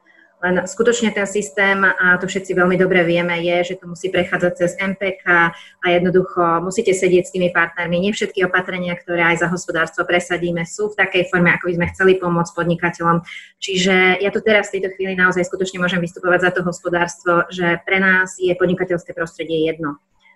Tým mám na mysli, či reagujeme na nové trendy od startupov, živnostníkov, malých a stredných podnikov, veľké podniky. My musíme jednoducho pomáhať všetkým podnikateľom a musíme vytvárať aj priaznivé podnikateľské prostredie na to, aby sa tu mohli vlastne zahraniční investori implementovať. Čiže ono si vlastne pomáhame takými dvomi spojenými nádobami, aby sme zlepšovali to podnikanie pre vlastných domácich, ale aby sme sa zároveň aj zlepšovali v tých medzinárodných hodnoteniach, či už Svetovej banky v rámci Doing Business a podobne. Čiže myslím si, že toto je jedna z veľkých pozitívnych alebo jeden z pozitívnych momentov, kedy máme vládu, ktorá naozaj chce podporovať podnikateľské prostredie veľmi intenzívne, chce nastúpiť aj na tú éru digitalizácie a inovovať. Takže ja si myslím, že sme niekde na tej dobrej ceste a práve preto opäť tu poviem, má tu význam ten nielen sociálny dialog, ale ten vzájomný dialog s predstaviteľmi priemyslu a proste podnikateľského subjektu, aby sme v tom vlastne pokračovali. Ak sa bavíme možno o forme financovania, či štrukturálne fondy, či štátny rozpočet, je pravda, že sme sa snažili všetky opatrenia, ktoré boli dané do vlády, dávať tak, aby sme čo najmenej zaťažovali štátny rozpočet, aby sme dokázali E, či to bol akčný plán inteligentného priemyslu alebo iné, aby boli využité tie fondy, ale hovorím efektívne využité. A možno uh, poviem svoj taký osobný uh, názor, keďže uh, tam sa to na tom príklade dá dosť dobre ukázať, uh, práve na to, aby sme reagovali na nové trendy vo forme digitalizácie a podobne, sme vyvinuli uh, už pred rokom na ministerstve hospodárstva priamo nástroj pre startupy a malé a stredné podniky, aby dokázali pripravovať inovatívne riešenia priamo v mestách.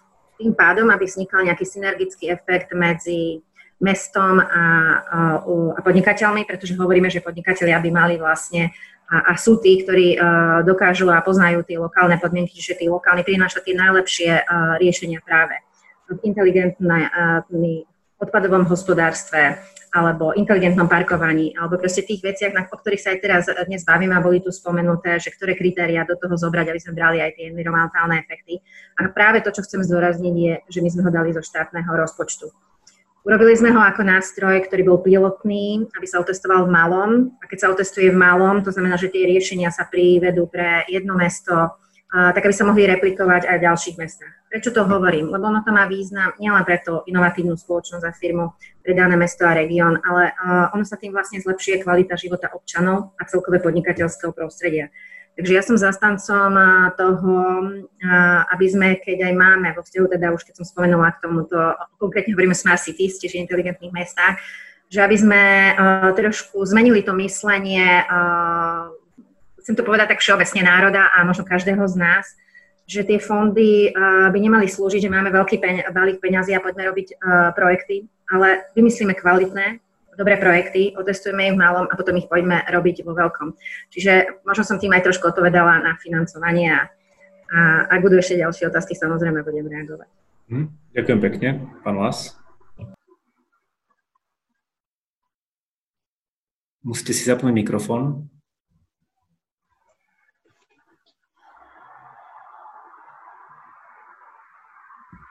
už by to malo fungovať. Už by sme sa mali počuť, áno? Dobre, ďakujem veľmi pekne za položené otázky. Ja sa pokúsim odpovedať na všetky tri a k tomu financovaniu sa pokúsim to rozdeliť do takých e, troch kategórií, čo platiť, ako to platiť a z čoho to platiť. Čo platiť e, je veľmi jednoduché. Už na tom predchádzajúcom výpočte máme podložené, že Kurzarbeit e, ako opatrenie je pre štát trikrát lacnejšie ako dávka v nezamestnanosti.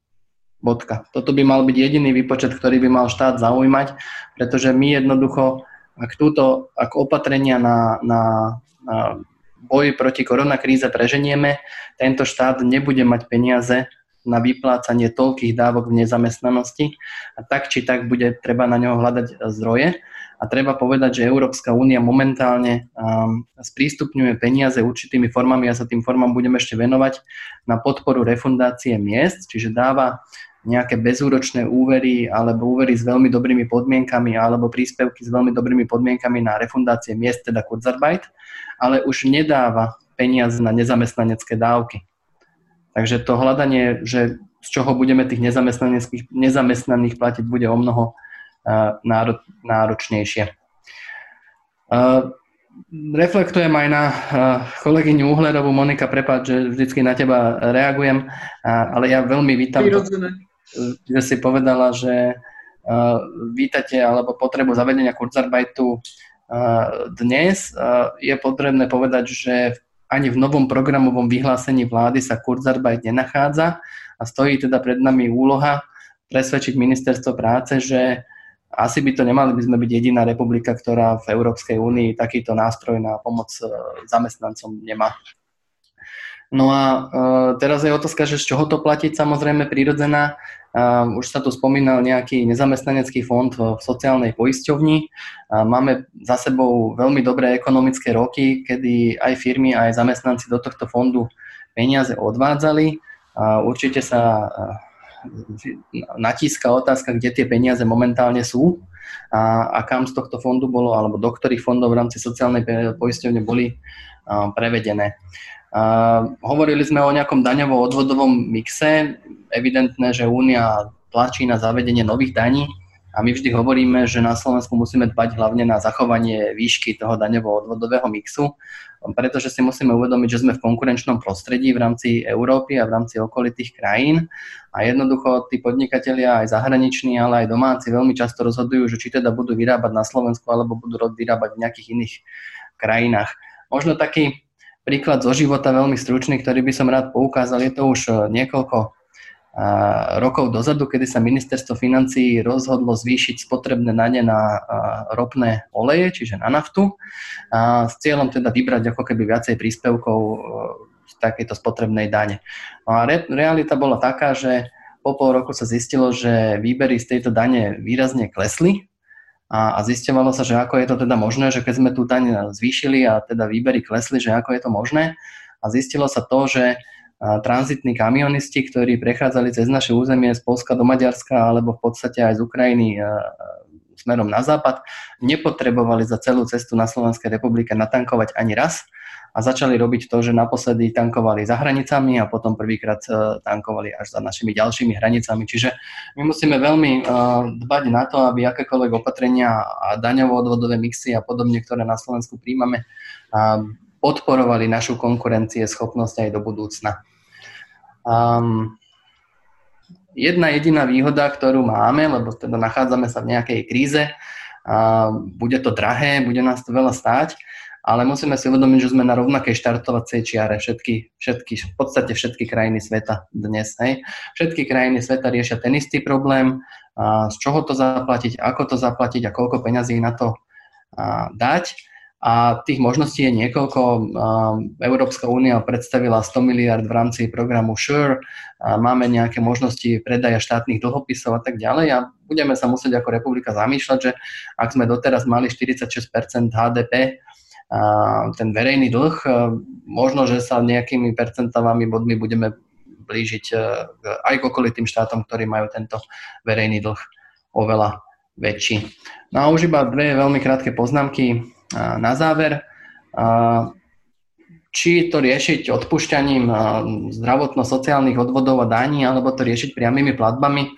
V zásade to riešenie priamými platbami nie je až také zlé, vzhľadom na to, že ak dáme priamo platbu zamestnancovi alebo teda podnikateľovi v našom prípade, nerušíme pritom systém tých daňovo-odvodových platieb ako takých, pretože nám zastáva zachované teda odvody do sociálnej poisťovne, do zdravotnej poisťovne, odvody obciam a celý ten systém dokáže byť v chode a zatiaľ čo ak by sme teda pristupovali k určitým odpušťaniam, tak musíme potom sanovať na jednej strane obci, na druhej strane zdravotné poisťovne a kopec ďalších orgánov musíme sanovať.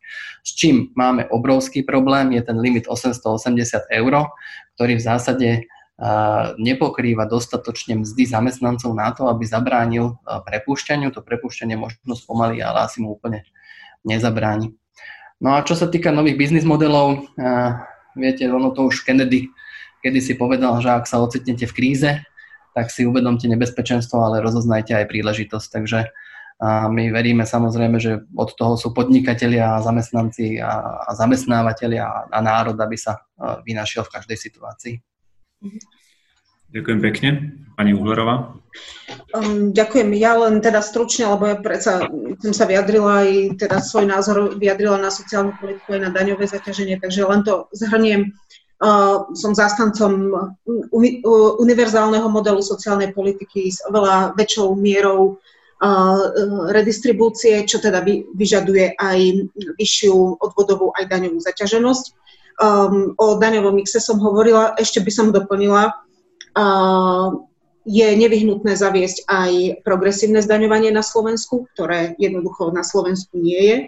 A práve včera alebo predvčerom som si prečítala aj vyjadrenie ministra hospodárstva, podpredsedu vlády, že potrebujeme na Slovensku zaviesť, citujem, poctivú rovnú daň, tak rovná daň je všetko iné, len nie poctivá a nie spravodlivá, takže e, určite s týmto určite nesúhlasím a práve aj progresívne zdaňovanie, ktoré do istej miery e, odbremení najnižšie príjmové skupiny a zaťaží práve vysokopríjmové skupiny, by um, do, do značnej miery mohli uh, spravodlivo naplňať aj štátny rozpočet. Čo sa týka odvodového zaťaženia, Um, zamestnávateľia na Slovensku dlhodobo uh, hovoria o tom, že daňové zaťaž- a odvodové zaťaženie na Slovensku je vysoké. Uh, hovoríme tu teraz o Nemecku a porovnávame sa s Nemeckom, respektíve um, chceme kopírovať model Kurzarbeit, nemecký model. Je potrebné povedať, že Odvodové zaťaženie v Nemecku je o 5 percentuálnych bodov vyššie ako na Slovensku, čiže s týmto faktom treba počítať. A takisto aj samotný odvod do toho fondu zamestnanosti je a aj zo strany zamestnávateľa myslím, že o 1 alebo o pol percenta vyššie v porovnaní e, s odvodmi, s odvodmi na Slovensku. Takže e, je potrebné hovoriť aj o druhej strane mince, že e, vyžadujeme pomoc, e, očakávame pomoc od štátu, respektíve od vytvorených mechanizmov, ale do tých mechanizmov je potrebné aj nalievať financie prostredníctvom e, e, spravodlivo nastaveného daňového mixu aj odvodového zaťaženia a predpoklad je potom vyššie, vyššie odvodové zaťaženie. Čo sa týka financovania, či štrukturálne fondy alebo štátny rozpočet, viac menej som sa toho dotkla.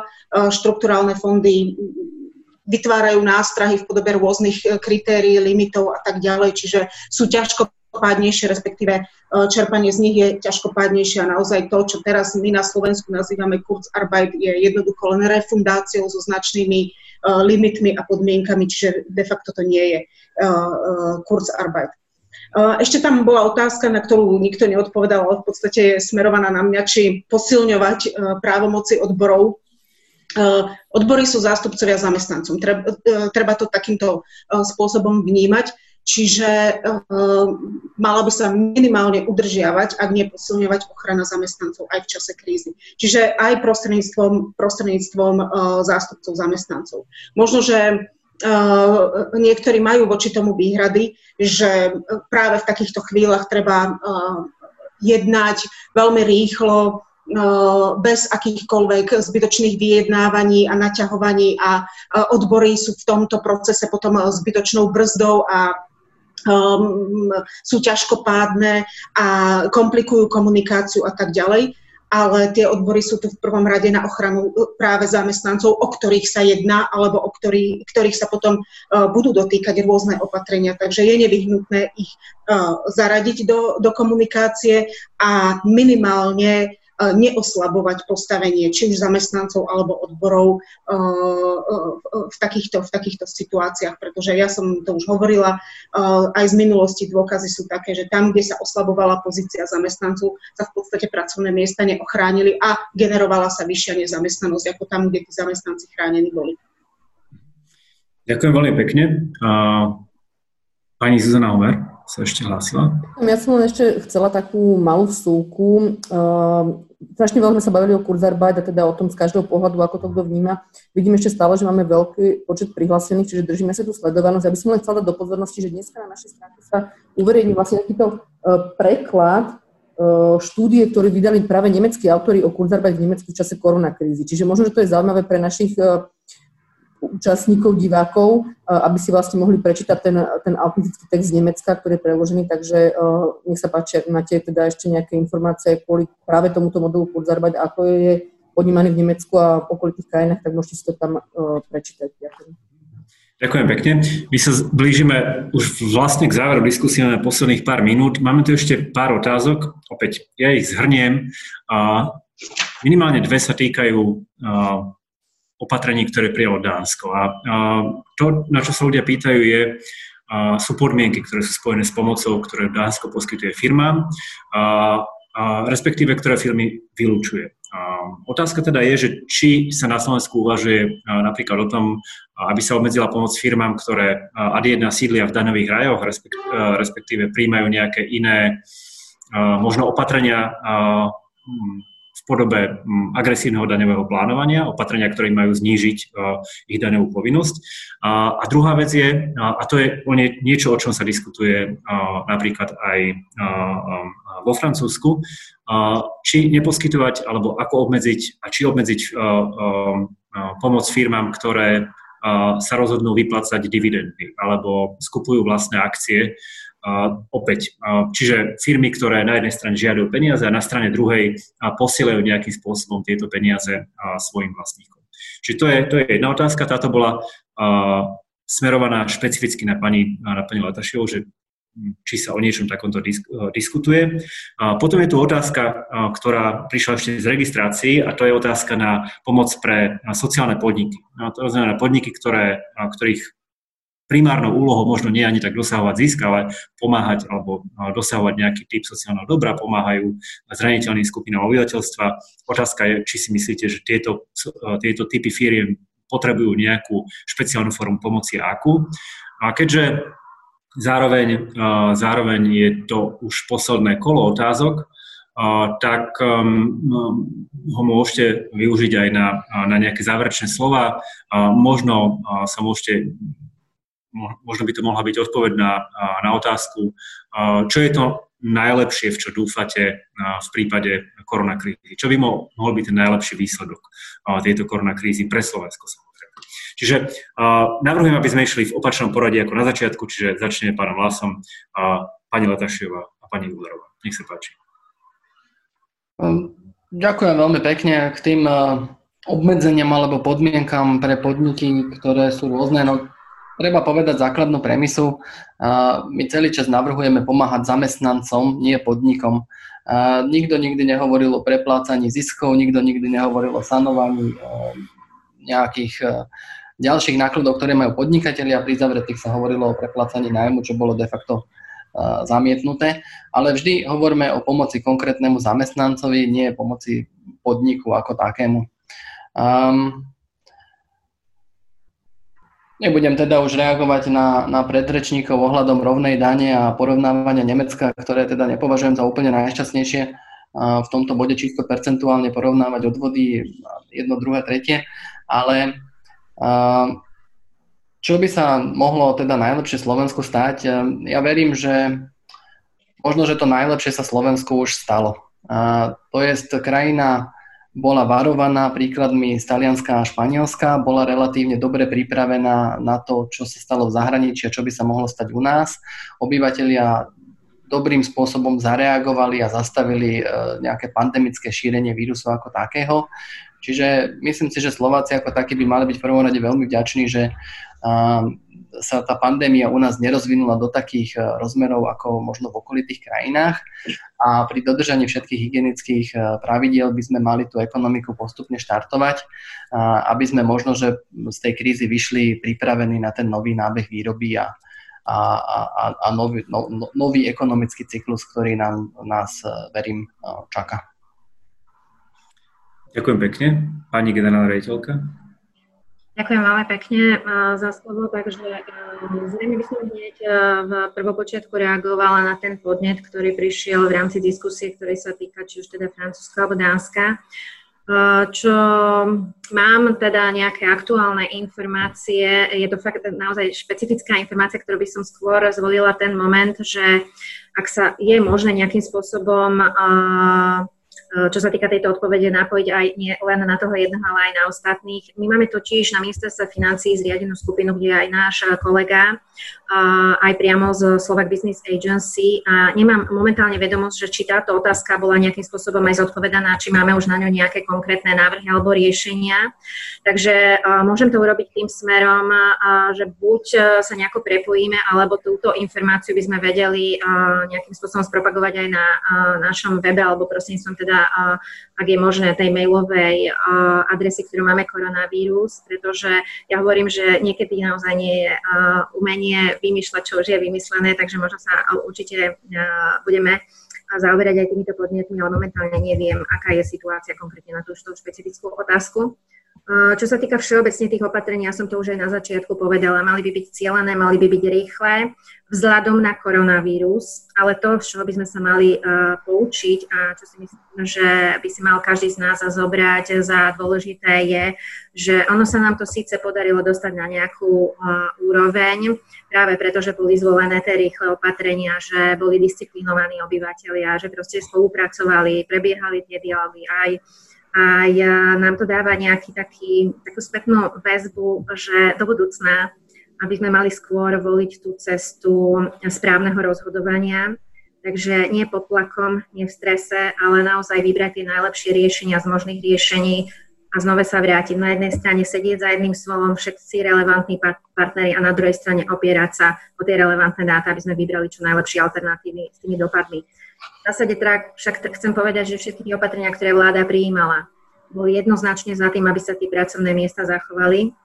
A aj z toho dôvodu, ktorý možno elementu nebol spomínaný a moment je, že my si plne uvedomujeme, že tí zamestnávateľia dlhodobo, či už mesiace alebo roky investovali do tých zamestnancov, aby získali pracovné návyky, aby sa naučili tým technologickým procesom, aby jednoducho sa zžili s tou firemnou kultúrou Takže práve preto aj boli cieľené týmto smerom, ale ako sa hovorí, a táto téma mi je veľmi blízka, či je to smart city, s inými slovami povedané, mm, inteligentné mesta, by sme mali byť v tomto ohľade všetci smart. To znamená, že je veľmi dôležitý otázka postoju a toho rozumného pohľadu, aby sme sa aj smerom do budúcna zamysleli tým, čo sa stalo a dobre sa pripravili aj na tie ďalšie obdobia, ktoré prídu v budúcnosti, pretože dnes je to koronavírus, zajtra to môže byť iná kríza a podobne. Takže uh, ako ukončila by som tým uh, naozaj o tom, že, že čím viac sa budeme na tieto veci pripravovať smerom do budúcna, ale s rozvahou a múdrosťou, tak sa oveľa ďalej dostaneme. Ďakujem pekne. Pani Uhlerová. Ďakujem. K tej prvej otázke, či podmieniť pomoc zo štátu v podstate, ak pomoc zo štátu ide zo zdrojov, ktoré si predtým nevytvárali zamestnanci a zamestnávateľia, tak si myslím, že určite stojí za, za úvahu a ak by ministerstvo hospodárstva alebo teda vôbec vláda pripravovala takéto opatrenia s takýmito kritériami a podmienkami, tak z našej strany by boli podporené. Čiže podmieniť buď teda zastavením vyplácania dividend do zahraničia, alebo teda otázka daňových rajov alebo kde vôbec sa zdaňuje. Uh, možno nechcem to ďalej rozvíjať, pretože hlavne asi s pánom Lásom by sme tu potom narazili na filozoficko-ideologický spor a myslím, že na jeho rozvíjanie už teraz nemáme ani, ani časový priestor. Ja som presvedčená o tom, že e, pomoc smerovaná na ochranu pracovných miest, čiže na um, ochranu zamestnanosti a pomoc zamestnancom je zároveň aj pomoc, e, pomoc samotným podnikom alebo samotným zamestnávateľom. Čiže zase na druhej strane netreba to takýmto spôsobom e, oddelovať, že, že je to vyloženie pomoc len samotným, samotným zamestnancom. Čo sa týka sociálnych podnikov, Myslím, že ja aj v tom úvodnom vstupe som sa trochu toho dotkla, že áno, môžu tu byť obavy, že práve zamestnanci týchto podnikov môžu patriť medzi e, ohrozené skupiny alebo práve tí, ktorí e, v dôsledku krízy e, prídu o zamestnanie a celkovo môže ísť aj ohrozenie samotného sociálneho podniku a sociálneho podnikania. A tu by mohol byť využitý práve priestor na rokovanie s bankami na poskytnutie veľmi výhodných pôžičiek alebo úverov na podporu podnikania, rozbehnutia alebo udržania toho sociálneho podnikania, plus kompenzácie zo strany štátu alebo čiastočné kompenzácie, príspevky na mzdy zamestnancom, hlavne teda je to možno už aj v, súčasnosti trebárs nejakým spôsobom znevýhodnené, znevýhodnených zdravotne, povedzme. takže pomoc e, e, z štátu by mohla byť teda smerovaná aj, aj e, do tejto oblasti a to vyjednávanie s bankami mohlo byť nasmerované aj takýmto spôsobom, že naozaj, že by tie výhody, ktoré boli vyjednané, boli, boli prenesené aj do oblasti sociálneho podnikania. No a nejaká taká možno myšlienka na záver alebo zhrnutie. Už tu odznelo, že kríza môže byť aj teda nejakým poučením a treba sa chopiť tých príležitostí, ktoré kríza prináša. A myslím si, že určite v mnohých z nás vyvoláva úvahy o tom, akým smerom bude ďalej smerovaná ekonomika a vôbec ekonomický model na Slovensku. A táto kríza je veľkou fackou, ale zároveň aj ponaučením pre, slovenské, pre slovenskú ekonomiku a môže nám v podstate nastaviť zrkadlo kde sú naše slabiny. A práve tá veľmi silná homogenita ekonomiky vytvára zároveň aj slabiny tohto modelu. A preto už toto to aj odznelo. Myslím, že by vôbec tie celkové stratégie mali byť smerované a aj pomoc, podpora zo strany štátu k podnikateľskému prostrediu do oveľa vyššej miery diverzifikácie podnikateľského prostredia podnikania s cieľom aj zvyšovania treba z domácej výroby, domácej spotreby, s cieľom podpory polnohospodárstva, sebestačnosti, s cieľom posilňovania práve také, toho zeleného podnikania, zelenej ekonomiky, environmentálne citlivého podnikania a zároveň aj s, s vnímaním sociálneho kontextu dosahov digitalizácie a automatizácie. Nehovoriť len o technológiách a čo prinesú technológie treba pre podnikanie, pre ekonomiku, ale vnímať aj ten sociálny rozmer a sociálny kontext, aké, aké dosahy, aké dopady uh, bude mať digitalizácia na trh práce, na ohrozené skupiny zamestnancov, ktoré jednoducho sa nebudú môcť eh, už pripraviť a, a, a prispôsobiť a flexibilne reagovať na, na tieto zmeny, akým spôsobom sociálny systém bude chrániť a zabezpečí tieto, či už pracovné skupiny zamestnancov, alebo aj vzhľadom na ich profesiu, ale aj treba zvek 55 plus treba e, sú zamestnanci, ktorí budú ohrození a ktorí sa už veľmi ťažko prispôsobia, rekvalifika, rekvalifikujú alebo uh, nabehnú na systém celoživotného vzdelávania. Takže uh, v tomto všetkom nám súčasná situácia otvára alebo musí otvárať oči, nastavovať zrkadlo a my musíme uh, na to reagovať a začať prispôsobovať, prispôsobovať sociálny systém, podnikanie, podporu podnikania, nestávať napríklad podnikanie len na konkurencie schopnosti hospodárskom raste, a čo je postavené treba len na lacnej pracovnej sile s minimalizáciou ochrany pracovnej alebo sociálnej. Ďakujem veľmi pekne. No a tým sme vlastne završili dnešnú diskusiu. Opäť ďakujem našim panelistom, ďakujem pánovi Androvi Lasovi, generálnemu sekretárovi Asociácie priemyselných zväzov, pani Miriam Latašiovej, generálnej riaditeľke sekcie pre podnikateľské prostredie a inovácie na Ministerstve hospodárstva Slovenskej republiky a pani Monike Uhlerovej, podpredsednička Konfederácie odborových zväzov. Ďakujem aj pani Zuzane Homer, ktorá tu dnes zastupovala nadáciu Friedricha Eberta, ktorá podporila toto podujatie. Určite sme nezodpovedali, za všetky, teda nezodpovedali na všetky otázky. Bohužiaľ ani to nebolo možné, nakoniec tá hodina a pol bola kratšia, než sme si mysleli. A diskusie ale budú pokračovať. A tá najbližšia už bude vo štvrtok, bude sa, bude sa týkať, alebo bude sa zaoberať otázkou, čo robí Európa v boji proti koronakríze.